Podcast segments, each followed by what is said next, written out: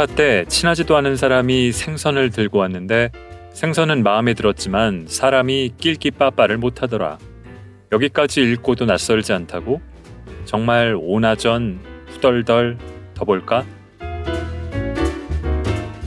그렇다면 이런 야민 정음은 어떤가?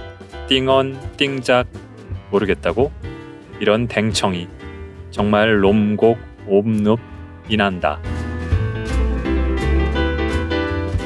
사람들은 왜 신조어를 만들어내는가? 욕망 때문이다. 그리고 뭐니 뭐니 해도 욕망 중 최고봉은 그냥 이유 없이 놀고 싶은 욕망일 것이다.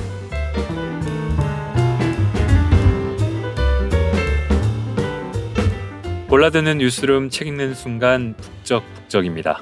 저는 심영구 기자입니다. 자, 날이 참 따뜻해졌습니다. 일교차는 아직 좀 나지만 이럴 때 회사에 있는 게 아니라 어디 나가서 그늘 좋은 데서 책이나 읽었으면 좋겠다 하는 생각이 절로 드는 날이네요. 자, 방금 읽은 글 어떻게 들으셨나요? 어디서 많이 들어본 표현들을 쓰고 있구만 하는 분들도 있을 거고요. 이게 도대체 뭔 소리야 하는 분들도 있을 거고. 이거 몇 년 지난 말인데 아직도 쓰고 있냐 라고 할 분도 덜어 있을 것 같습니다. 한때는 신조어였던 말들을 한껏 사용해 본 글입니다. 몇 년 전에 나온 글이라서요. 지금은 신조어가 아니지만 그래도 요즘 언어 세태에 익숙하지 않은 분들에게는 새로 나온 이상한 말처럼 느껴지실 겁니다. 더 나아가서 이런 식의 맞춤법 파괴나 언어 유의를 넘어선 말장난, 이런 것들을 불쾌하게 느끼는 분들도 있을 수도 있겠고요. 세종대왕이 뭐 지하에서 통곡하신다 이러면서요. 이 말에는 그 시절의 풍경이 담겨 있습니다. 한국어에는 물론 현 시점 한국 사회의 모습이 반영돼 있을 거고요. 한국어 들에는 그 모습들이 비춰질 겁니다. 한국어를 통해 새삼스럽게 관찰하고 발견해낸 한국 사회의 현재 모습을 글로 풀어낸 책을 가져왔습니다. 사회 언어학자 백승주가 쓴 미끄러지는 말들. 이번 주 북적북적이 고른 책입니다. 낭독을 허가해준 출판사 타인의 사유에 감사드립니다. 백승주 작가의 정체성 중에서 중요한 부분은 제주 태생이라는 점입니다. 제주라는 지역의 특성도 그렇지만 그가 제주에서 사용했던 한국어와 서울에 와서 사용했던 한국어의 차이, 그리고 그 맥락이 중요한 의미를 갖습니다. 혀의 연대기라는 글부터 읽어보겠습니다.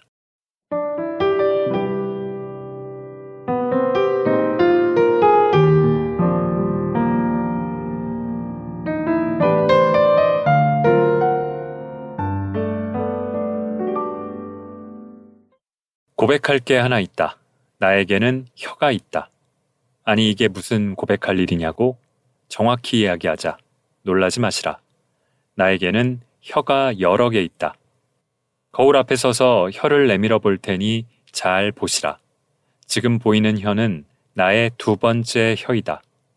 낮은 목소리 톤으로 표준어를 구사하는 교양 있는 혀. 깨어있는 대부분의 시간을 나는 이 혀와 함께한다. 국가가 공교육을 통해 만들어주고 내가 먹고 살기 위해 기꺼이 선택한 혀. 나의 교양 있는 혀를 우아하게 접어본다. 그 아래에는 또 다른 혀가 있다. 일명 영어 혀. 발음에 집착하지만 이 혀는 경직되어 있고 매우 얄팍하며 무엇보다도 세월이 갈수록 점점 짧아지고 있다. 쓸모가 많다 하여 많은 돈을 들여 이 혀를 키워봤지만 정작 필요할 때는 잘 나타나지 않는다. 그 혀 옆에는 새싹 크기의 독일어 혀가 있다. 이 혀가 할 수 있는 독일어는 이것뿐이다. 이히 하베 아이네 프라게. 질문 하나 있습니다. 이 혀는 질문 있다고 말해놓고서는 정작 질문은 못하는 그런 혀이다. 그 독일어 혀 옆에 그만큼 작은 일본어 혀가 있다. 이 혀가 할 줄 아는 말이라고는 와까리마생 밖에 없다. 독일어 혀가 말한다. 질문이 있어요. 일본어 혀가 대답한다. 저는 몰라요. 그리고 이 혀들 옆에 엉기성기 풀줄기 몇 개를 모아놓은 모양의 중국어 혀는 이렇게 이야기한다. 셔머. 뭐라고? 이런 자잘한 혀들을 걷어내보자. 그 아래에는 앙상하게 말라가는 나의 첫 번째 혀가 있다. 제주도 말을 하는 이 혀는 평소에 꽁꽁 숨겨져 있다가 부모님과 통화할 때나 감정이 격앙되어 흥분했을 때 잠깐 고개를 내민다. 나에게 두 개의 혀, 아니 여러 개의 혀가 있음을 발견한 것은 서울의 한 커피숍에서였다. 입시를 치르기 위해 상경한 지 얼마 되지 않았을 때였다.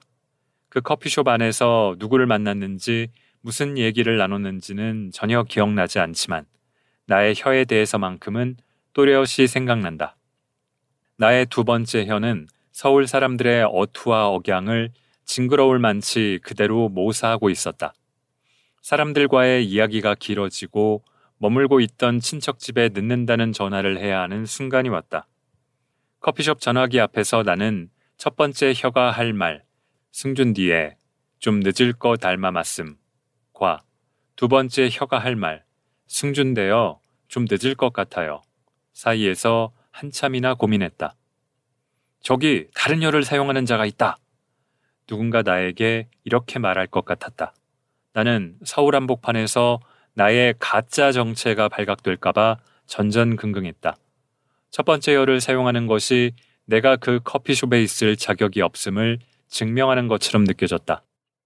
지금이라면 당연히 첫 번째 혀를 사용할 것이다. 아니다.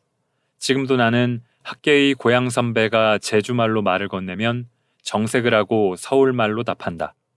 나의 무의식은 아직도 내 첫 번째 혀를 꺼내놓는 것을 두려워한다. 첫 번째 혀로 목소리를 내면 이 자리에서 추방될 것 같다는 두려움이 아직 내게는 남아있다. 그 커피숍에서 내가 어떤 혀를 선택했는지는 잘 모르겠다. 다만 그 이후 나는 나와 다른 사람들의 혀에 대해 많은 질문을 던지게 되었다. 이를테면 이런 질문. 제주 사람들은 어떻게 타지로 가면 제주말을 싹 버리고 그곳의 방언을 순식간에 익히는 걸까? 적어도 언어 사용의 측면에서 제주 사람들은 자신의 출신을 전혀 드러내지 않는다. 제주 지역 밖에서 제주 사람들은 자신의 첫 번째 혀를 철저히 숨긴다. 또 다른 질문. 강호동이나 김제동 같은 이처럼 경상도 사투리와 억양을 쓰는 방송 진행자들이 있는 한편 전라도 사투리와 억양을 사용하는 진행자는 왜 없는 것일까? 머선 일이구처럼 경상도 방언이 밈으로 만들어져서 젊은이들 사이에서 인기를 얻고 심지어 경상 방언으로 유행가도 만들어지는 판에 왜 전라도 방언은 그런 지위를 얻지 못하는 것일까? 마지막 질문. 지방의 여성들은 왜 남성들보다 표준어를 더 빨리 익히고 더 잘 구사하는 것일까? 언어 능력이 남성들보다 뛰어나서 반대로 지방의 남성들은 왜 자기들끼리 있을 때는 표준어 사용에 질색을 하고 비표준형인 사투리를 구사하는 것일까? 각기 다른 질문이지만 사회 언어학에서는 이들 질문에 대한 답을 힘에서 찾는다. 사회적으로 힘이 약한 집단 또는 개인은 힘이 센 언어의 위세를 빌려와 자신의 약함을 벌충한다.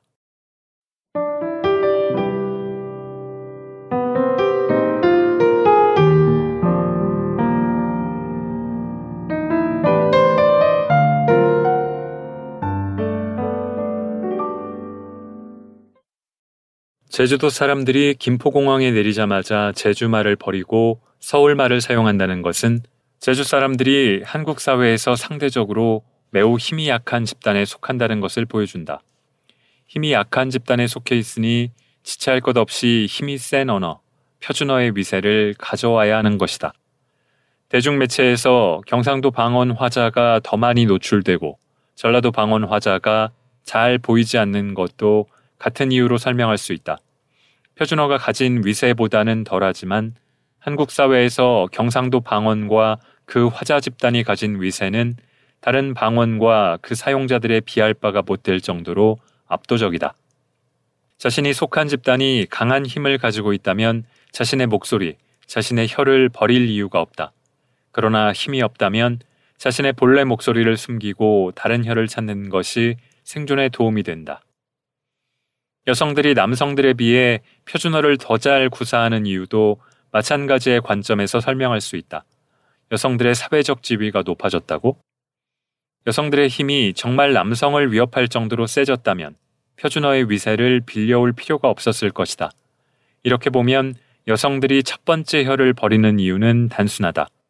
그들이 첫 번째 혀로 만들어내는 목소리를 사회가 듣지 않기 때문이다. 그렇다면 남성들이 비표준형을 사용하는 이유는 남성들 사이에서 같은 남자로서의 유대감은 최고의 가치이며 비표준형의 사용은 이를 증명하기 위한 장치이기 때문이다. 만약 여성이 비표준형을 사용한다면 그렇다면 그 여성은 되바라졌다거나 조신하지 못하다는 등의 부정적인 평가를 받을 가능성이 크다. 비표준형을 사용하는 여성은 통제할 수 없는 야생의 존재, 계몽되지 않은 존재로 취급당한다. 아니라고? 영화 속 욕쟁이 할머니를 우리가 어떻게 바라보는지 생각해보라. 반면 표준어를 사용하는 여성은 계몽된 존재, 정숙한 여인으로 인식될 것이다. 자기 본래의 목소리를 낼 수 없어 표준어를 사용했는데 그 순간 사회의 질서에 순응하는 존재가 되어버리는 아이러니. 이렇게 보면 여성들은 이중의 덫에 포획되어 있는 셈이다. 자고로 여성들은 말하되 말하면 안 되는 존재들, 혀가 있지만 혀를 숨겨야 하는 존재들이었다. 어쩌다 목소리가 새어나와도 여성의 말은 가치 없는 것으로 받아들여진다. 이렇게 여성들의 목소리는 봉쇄당해 왔다. 목소리를 내고자 하는 여성들을 향해 세상은 이렇게 말한다. 저 혀를 잘라라. 저 혀를 잘라라. 저 혀를 잘라라. 한국 사회의 도처에서 이런 저주가 들린다. 근래 들어 가장 눈에 띄는 사례는 한 젊은 여성 정치인에 대한 반응들이다. 공정을 말하는 젊은 남성 정치인의 혀는 추앙받지만 젊은 여성 정치인에게는 욕설에서부터 성희롱, 점잠 빼는 충고와 비판이 따라붙는다. 하지만 내게 그 대부분의 반응은 저 혀를 잘라라 라는 저주의 수많은 변주처럼 보인다. 타투와 팝법화를 촉구하며 보라색 원피스를 입고 자신의 등에 타투를 그려 공개한 여성 정치인에게 그들은 묻는다. 왜 그따위 방식으로 표현하는가? 왜 좀 더 정상적으로 목소리를 내지 않는가? 왜일까? 답은 자명하다. 새파랗게 어린 여성의 목소리를 이 사회는 들으려 하지 않기 때문이다. 국회의원이라고 해봤자 새파랗게 어린 여자일 뿐이고 그런 여자가 말을 해봤자 그 말은 가치 없는 말이기 때문이다. 퍼포먼스를 버리는 그는 기자회견을 위해 노출된 등에 타투 스티커를 붙이고 나왔다. 퍼포먼스를 벌이는 젊은 여성 정치인에 대한 비난은 결국 이런 내용이다.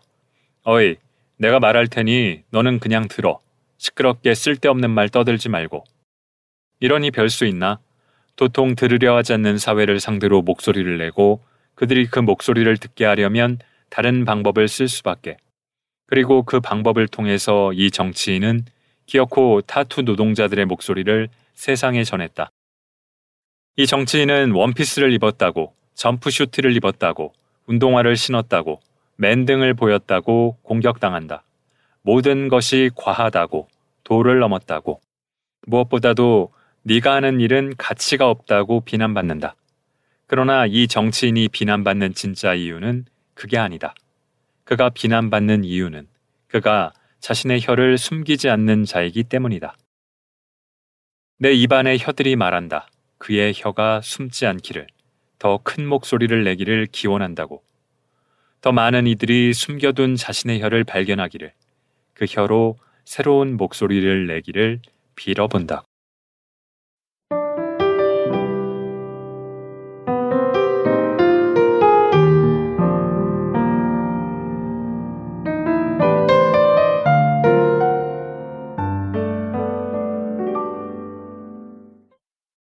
저는 경기도에서 태어나서 경상도에서 몇 년을 살았고요. 주로 서울에 살다가 강원도에서 한 2년 정도 살았던 이력이 있습니다. 작년에 미국에 1년 있기도 했군요. 그래서 다른 혀를 가질 기회가 한국에서는 별로 없었고, 미국에서는 영어 혀가 잘 발달하지 못해서 겪게 된 여러 어려움이 있었죠. 국내에서 다른 혀를 갖지 못했다는 상황. 그런 게 다행인지 불행인지 이도저도 아닌지 싶기도 합니다. 사회적 맥락에서는 다행이었겠죠. 저는 서울 사투리를 주로 쓰는 이성애자 남성, 40대 남성이니까요. 그렇게 2등 시민도 아니고 저는 한국에서는 나름 대접받는 자리에 있다가 미국 가서도 뭐 아예 그 사회에 편입된 게 아니니까 적당한 거리에서 있었지만 외국인의 아시안의 영어에 능숙하지 못하다 보니까 겪게 됐던 그런 경험이 저에게도 아, 한국에서는 나는 몰랐지만 많은 사람들이 일상에서 겪고 있는 일이겠구나 하는 생각을 가끔 했던 것 같습니다. 백승주 작가의 이 책을 쭉 읽어보면요. 이런 어떤 한국 사회 언어에서 드러나는 사회 현상들, 거기에 담겨 있는 고정관념이나 편견들, 그리고 요즘 특히 많이 찾아볼 수 있는 예전에도 있었지만 요즘은 더더욱 드러나고 있는 혐오와 차별에 대한 이야기들을 많이 발견하고 그걸 또 주목하고 글로 풀어냈습니다. 제가 맨 처음에 읽었던 조금 진한 신조어로 가득했던 글들은 도대체 순수는 어디에? 라는 글의 한 대목이었는데요. 순수라는 것에 대한 강박 내지는 현실에 있기가 어려운데 그걸 계속 이상적인 어떤 모델로 상정하고 바라본다고 할까요? 그런 모습이 저도 많이 느꼈던 부분인데 그걸 더욱 콕 집어서 설명을 하고 있더라고요. 그 글을 또 읽어보겠습니다.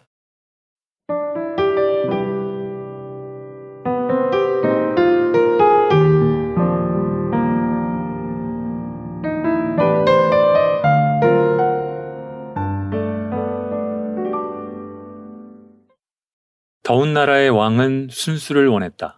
왕은 자신의 왕국을 물들인 알록달록한 색깔들과 시장통의 난장과 소음을 견딜 수 없었다. 왕은 밤낮으로 신에게 기도했고 신은 감읍했다. 폭설이 내렸다. 왕은 난생 처음 흠결 없이 백색으로만 가득 찬 세상을 바라보았다. 그러나 왕은 걱정이 앞섰다. 아침이 되면 순수해진 세상을 아이들과 개들이 망가뜨리겠지. 왕은 명령을 내렸다. 지금부터 모든 통행을 금한다. 다음날 아침 왕이 기대한 눈의 왕국은 없었다. 길은 눈과 진흙이 엉켜 진창이 됐고 벌판에는 사람들과 동물들의 발자국으로 가득했다. 밤을 틈타 사람들이 쏟아져 나온 것이다. 진노한 왕은 명을 어긴 자들을 색출하라고 명했다. 재상이 왕을 막아섰다. 폐하. 폐하의 왕국은 백성들의 왕래 속에서 만들어지는 것입니다. 고로 사람들이 오가며 만나고 온갖 것들이 섞이지 않으면 이 왕국은 존재할 수 없습니다. 저 순백의 눈은 그저 차가운 신기루임을 왜 모르십니까? 왕은 재상을 노려보며 말했다. 도대체 순수는 어디에 있단 말이오? 언어 순수주의자들이 신조어를 바라보는 관점을 설명하려면 이런 우화를 지어내야 하지 않을까? 단도직입적으로 말하자. 언어 순수주의자들은 세상이 온통 눈으로 뒤덮이기를 바라는 더운 나라의 왕들이다. 이들에게 신조어는 새로움이 아니라 순수한 언어의 파괴이자 타락이다. 이제 당신이 왕인지 아닌지 시험해 볼 시간이다.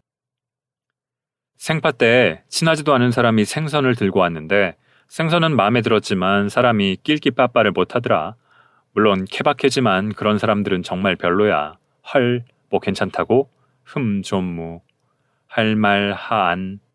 헐, 여기까지 읽고도 낯설지 않다고? 정말 오나전 후덜덜. 더 볼까? 오키? 어어? 그렇다면 이런 야민 정음은 어떤가? 띵언, 띵작, 모르겠다고? 이런 댕청이 정말 롬곡 옴늪 이난다. 내냄면이나 먹어야겠다. 이런 신조어들의 목록을 계속 읽어 내려가다 보면 자신도 모르게 더운 나라의 왕이 되어 도대체 순수는 어디에? 를 중얼거릴지도 모른다. 낯선 말들을 만나면 우리는 당황한다. 그리고 쉽게 그 당황스러움을 불쾌함으로 치환한다. 그러나 반대의 감정도 있다. 새로운 것을 써보고 통했을 때의 쾌감이다. 신조어를 둘러싸고 우리는 이 두 감정 사이를 왕복한다. 그러나 신조어를 둘러싼 논란은 이러한 감정, 그 이상의 것이 개입되어 있다. 그것은 바로 언어를 바라보는 시선이다. 우리는 언어를 이미 완성되어 있는 것으로 생각한다. 즉, 언어를 항상성을 유지하는 하나의 단일한 생명체로 간주한다. 그러나 신조어는 언어에 대한 이러한 시선에 정면으로 도전한다. 여러 생명체가 결합되어 있는 혼종의 존재를 우리는 괴물이라고 부른다. 사람의 머리에 사자의 몸을 하고 있는 스핑크스, 인간과 황소의 교합으로 탄생한 미노타우루스 등은 바로 이런 존재들이다. 신화 속 혼종의 존재는 생명이 만들어지는 규칙을 위반한 것들이며 따라서 세상이 혼돈에 쌓여 있다는 증거다. 신화 속 영웅들은 이러한 괴물들을 제거함으로써 세상의 질서를 회복시킨다. 언어 순수주의자들에게 신조어는 딱 이런 괴물과도 같은 존재, 혼돈의 표식이다. 질서를 되찾기 위해 괴물은 없어져야 한다. 신조어의 괴물성은 그것들이 한국어의 조어법을 거스르는 경우가 많다는 점에서도 증명된다. 과연? 여기서 사실관계를 명확히 하고 넘어갈 필요가 있다. 한 언어의 문법은 선언적으로 존재하는 물리적 법칙이 아니다. 영업 비밀을 살짝 발설하자면 문법은 발명된 것에 불과하다. 그리고 문법이 발명되기 전에는 틀린 말이라는 게 존재하지 않았다. 만약 새로운 신조어의 생성 방식이 한국어 조어법과 어긋난다면 이는 신조어가 잘못되었음을 뜻하는 것이 아니다. 그보다는 언어학자들이 한국어의 신조어 생성 방식을 포착해내지 못하고 있다고 이해하는 것이 맞다. 이는 어떤 생물학자가 인간을 관찰하고 인간은 걷는다 라고 기술하면서 달리기나 물구나무 서기 등의 동작들은 인간이 할 수 없는 동작이라고 말하는 것과 같다. 그렇다면 사람들은 왜 신조어를 만들어내는가? 그 이유는 단순하다. 욕망 때문이다. 우리는 언어로 사회를 구성한다. 그런데 사회는 변한다.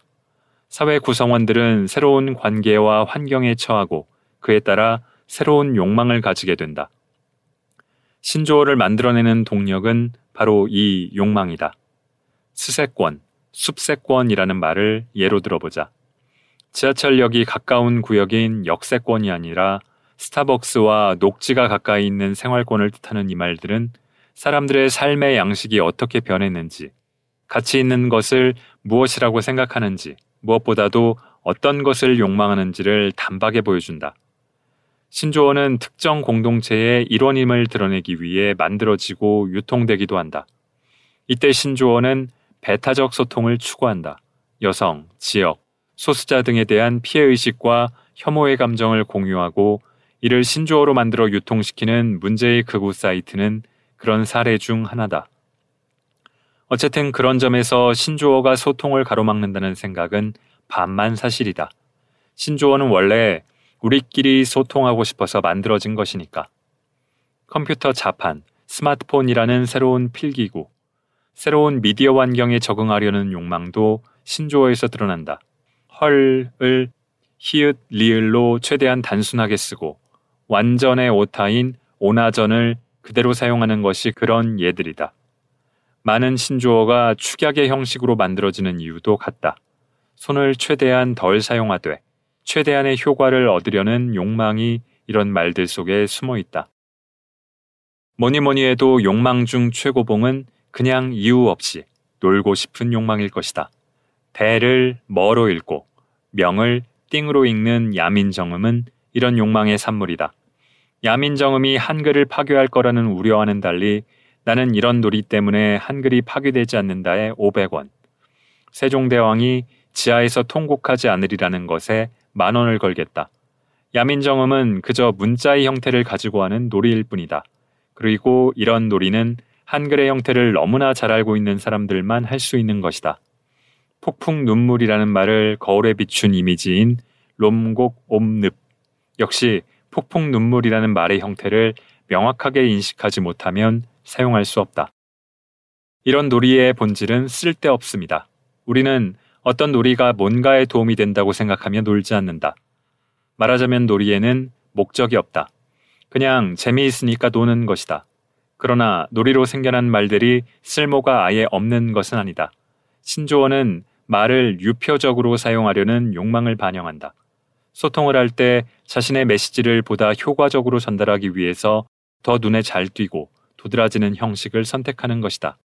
그러나 너무 튀는 방식은 오히려 소통을 방해한다. 욕망은 때로는 역설적이어서 자기가 자기 자신을 막아선다. 욕망은 다양하다. 그리고 복잡하다. 우리는 이 욕망을 언어로 만들고 이를 조각보처럼 이어붙여 사회를 만든다. 신조어를 들여다보면 복잡 다단하게 얽혀 있는 우리들의 욕망이 읽힌다. 다시 왕이 묻는다.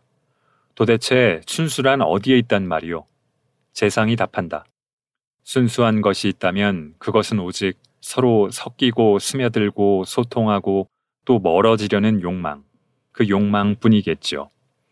왕이 혼자 중얼거린다. 음, 이거 띵언인데.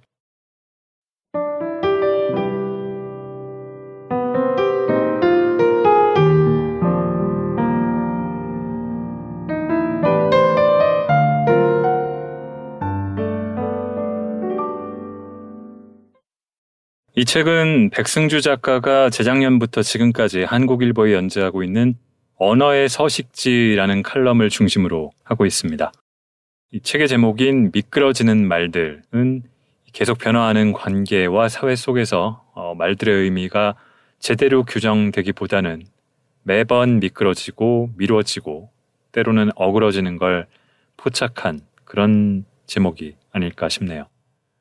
한쪽에서는 어찌 보면 극단적으로 보일 정도로 정치적으로 올바른 말들이 추구가 되고 다른 쪽에서는 너무나 자연스럽게 혐오와 차별의 말들이 난무하고 그런 어지러운 풍경 속에서도 다양한 정체성을 인정하고 서로에게 말을 걸기 위해서는 경계를 넘나드는 말들이 필요하다.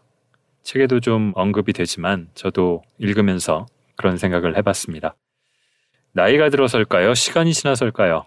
한때는 너무나 싫고 밉고 도저히 이해할 수 없었던 것들이 지금은 그럴 수도 있겠구나 싶은 일들 저는 있는데 여러분은 있으셨는지 궁금합니다. 시간이 지나서 지금의 한국 사회를 다시 찬찬히 본다면 어떨까? 한국인이라는 문제적 집단에 대하여 라는 글을 읽으면서 이번 주 북적북적 마무리하겠습니다. 5월도 이렇게 지나갑니다. 들어주신 모든 분들 감사합니다.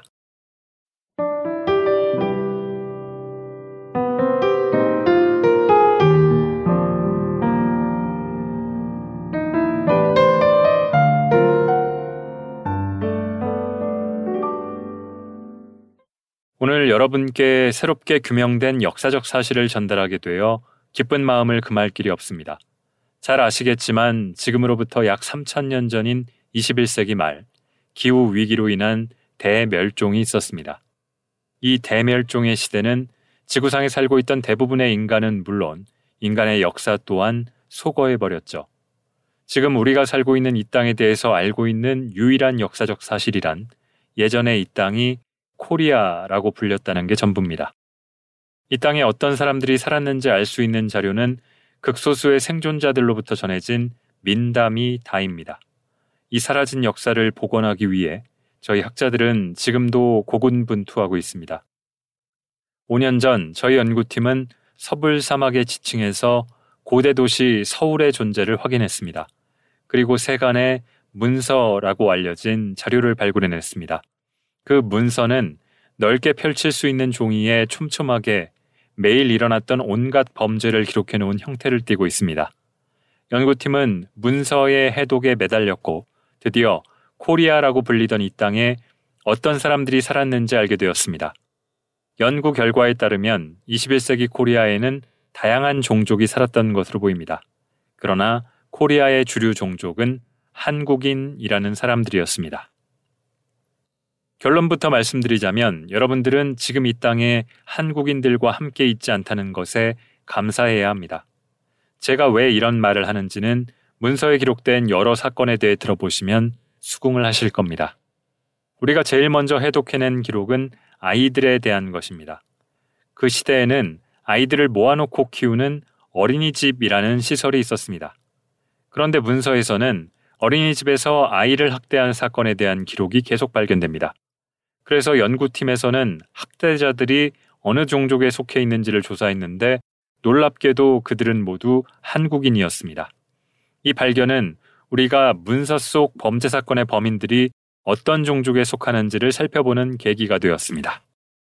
이어서 연구팀은 부모들이 아이들을 학대하여 죽음에 이르게 하는 경우를 살펴보았습니다.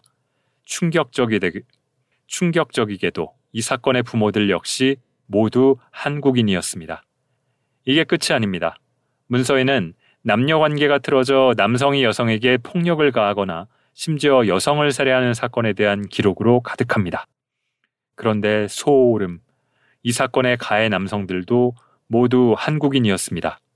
더 섬뜩한 사실이 있습니다.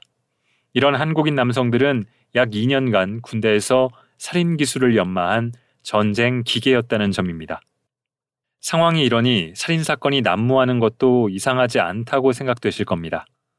실제로 많은 살인 사건, 심지어 연쇄 살인 사건들도 많이 발생했습니다.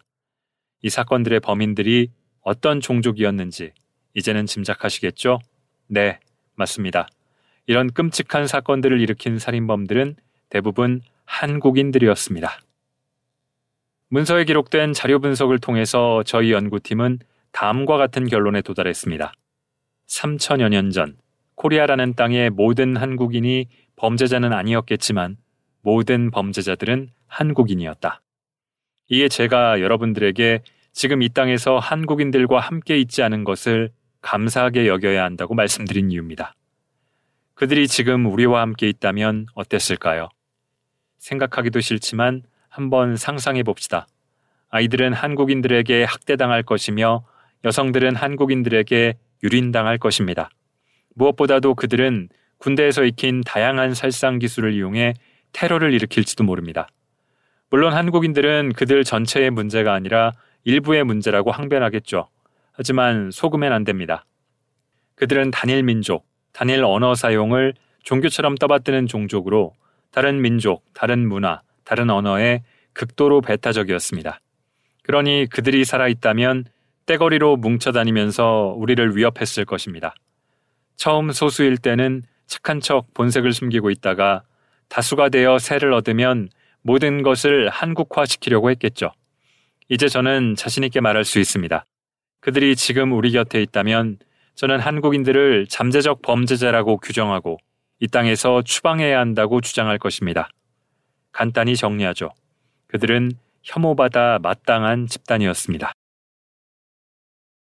지금으로부터 3천여 년이 지난 뒤의 한 역사학회의 발표장을 상상해 보자. 몇 장의 신문 자료를 가지고 어느 역사학자가 21세기의 한국인들을 이렇게 평가한다면 어떻겠는가? 이 글이 SF 소설이었다면 독자는 이런 상상에 대해 백이면 백, 말도 안 되게 허접하다고 따질 것이다. 이런 비난에 대해 나는 반박할 생각이 없다. 위에 써놓은 이야기들은 몇몇 개인의 과오를 집단 전체의 속성으로 치환시키는 정말 말도 안 되는 진짜 헛소리니까.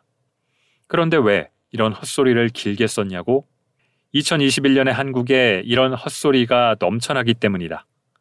SNS에는 무슨 사건 사고의 내막을 두고 알고 보니 조선족이 개입되어 있다더라.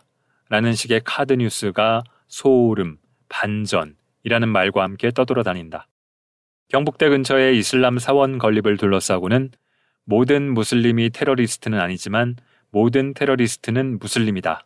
라는 혐오 현수막이 버젓이 내 걸린다.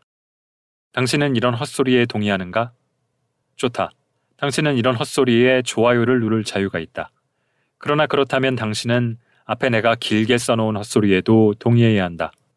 내 헛소리에 따르면 한국인인 당신은 잠재적인 아동 학대범이고 잠재적인 폭력배이다. 그것뿐인가? 당신은 잠재적인 성폭력범이고 잠재적인 테러리스트다. 외국에서는 이런 잠재적 범죄자들에게 이민의 길을 열어주지 않으니 꿈에라도 이민 생각은 하지 마시길 바란다. 혹여 해외에서 인종차별을 받더라도 당연한 반응이라고 생각하시라. 한국인 치고 착하다. 한국인인데 폭력적이지 않다. 라는 말을 들어도 군소리 하지 말고 너무하는 것 아니냐고? 하지만 지금 이 땅에는 이런 종류의 헛소리를 매일 들으며 살아가야 하는 사람들이 있다. 한국 사회의 새로운 구성원들과 갈등하지 말아야 한다거나 그런 갈등을 모른 척 하자는 게 아니다. 낯선 것, 나와 다른 것에 불편함을 느끼는 것은 당연하다. 나와 다른 문화, 다른 세계관, 다른 언어를 사용하는 사람들을 만났을 때 해결해야 할 문제는 반드시 생겨난다. 그런데 이런 문제로 인한 불편함과 갈등을 혐오의 헛소리라는 눈가리개로 덮어버리면 진짜 문제를 볼 수 없게 된다. 그런 점에서 나는 혐오의 헛소리가 카드 뉴스와 같은 구체적이고 규격화된 텍스트 유형의 꼴을 갖추고 아무런 거부감 없이 생산되고 소비되는 것이 우려스럽다. 텍스트 유형은 복잡한 세상의 정보를 특정한 틀에 맞추어 받아들이게 하는 사회적 인식 틀이기 때문이다. 이런 인식 틀이 상식으로 작동하기 시작하면 텍스트 생산자와 소비자들은 구체적으로 뜯어보고 함께 고민해야 할 사회 문제들을 아 됐고 이슬람은 다 그래. 아 됐고 또 조선족이야? 아 됐고 이주 노동자들은 항상 말썽이야. 라는 식으로 가공하고 소비하게 된다. 텍스트 소비자 입장에서 이런 텍스트는 장점을 가지고 있다. 도덕적 우월감과 타 집단을 평가할 수 있다는 권능의 감각을 제공하기 때문이다. 무엇보다도 이런 헛소리 텍스트는 슬로베니아 출신의 철학자 레나타 살레칠이 말한 무지에 대한 열정을 충족시켜준다. 어지럽게 꼬여있는 갈등의 현장을 보면 우리는 이렇게 속으로 되뇌일 것이다. 알고 싶지 않아, 알고 싶지 않아, 알고 싶지 않아. 이때 혐오의 헛소리 텍스트는 난마처럼 얽힌 현상을 다음과 같이 간결하고 선명하게 정리해준다. 복잡할 거 하나도 없어. 다 쟤네가 나쁘고 이상해서 그런 거야. 쟤네만 없어지면 돼. 어때? 참 쉽지? 나는 한국 사회 전체가 이처럼 무지에 대한 열정을 공유하는 담화 공동체가 되어가는 것이 두렵다. 이런 공동체에서는 문제를 직시하는 시선이나 문제에 대한 질문 자체가 부정당하기 때문이다. 우리는 답을 찾을 것이다. 늘 그랬듯이. 라는 밈이 있다. 영화 인터스텔라의 주인공이 인류 멸망을 막기 위해 새로운 행성을 찾아 나서면서 하는 말이다. 그러나 지금처럼 혐오의 헛소리가 활개를 친다면 나는 비장하게 이렇게 말할 수밖에 없을 것 같다. 한국 사회는 결국 답을 찾지 못할 것이다. 내 말은 그러니까 질문도 하지 않는데 어떻게 답을 찾나?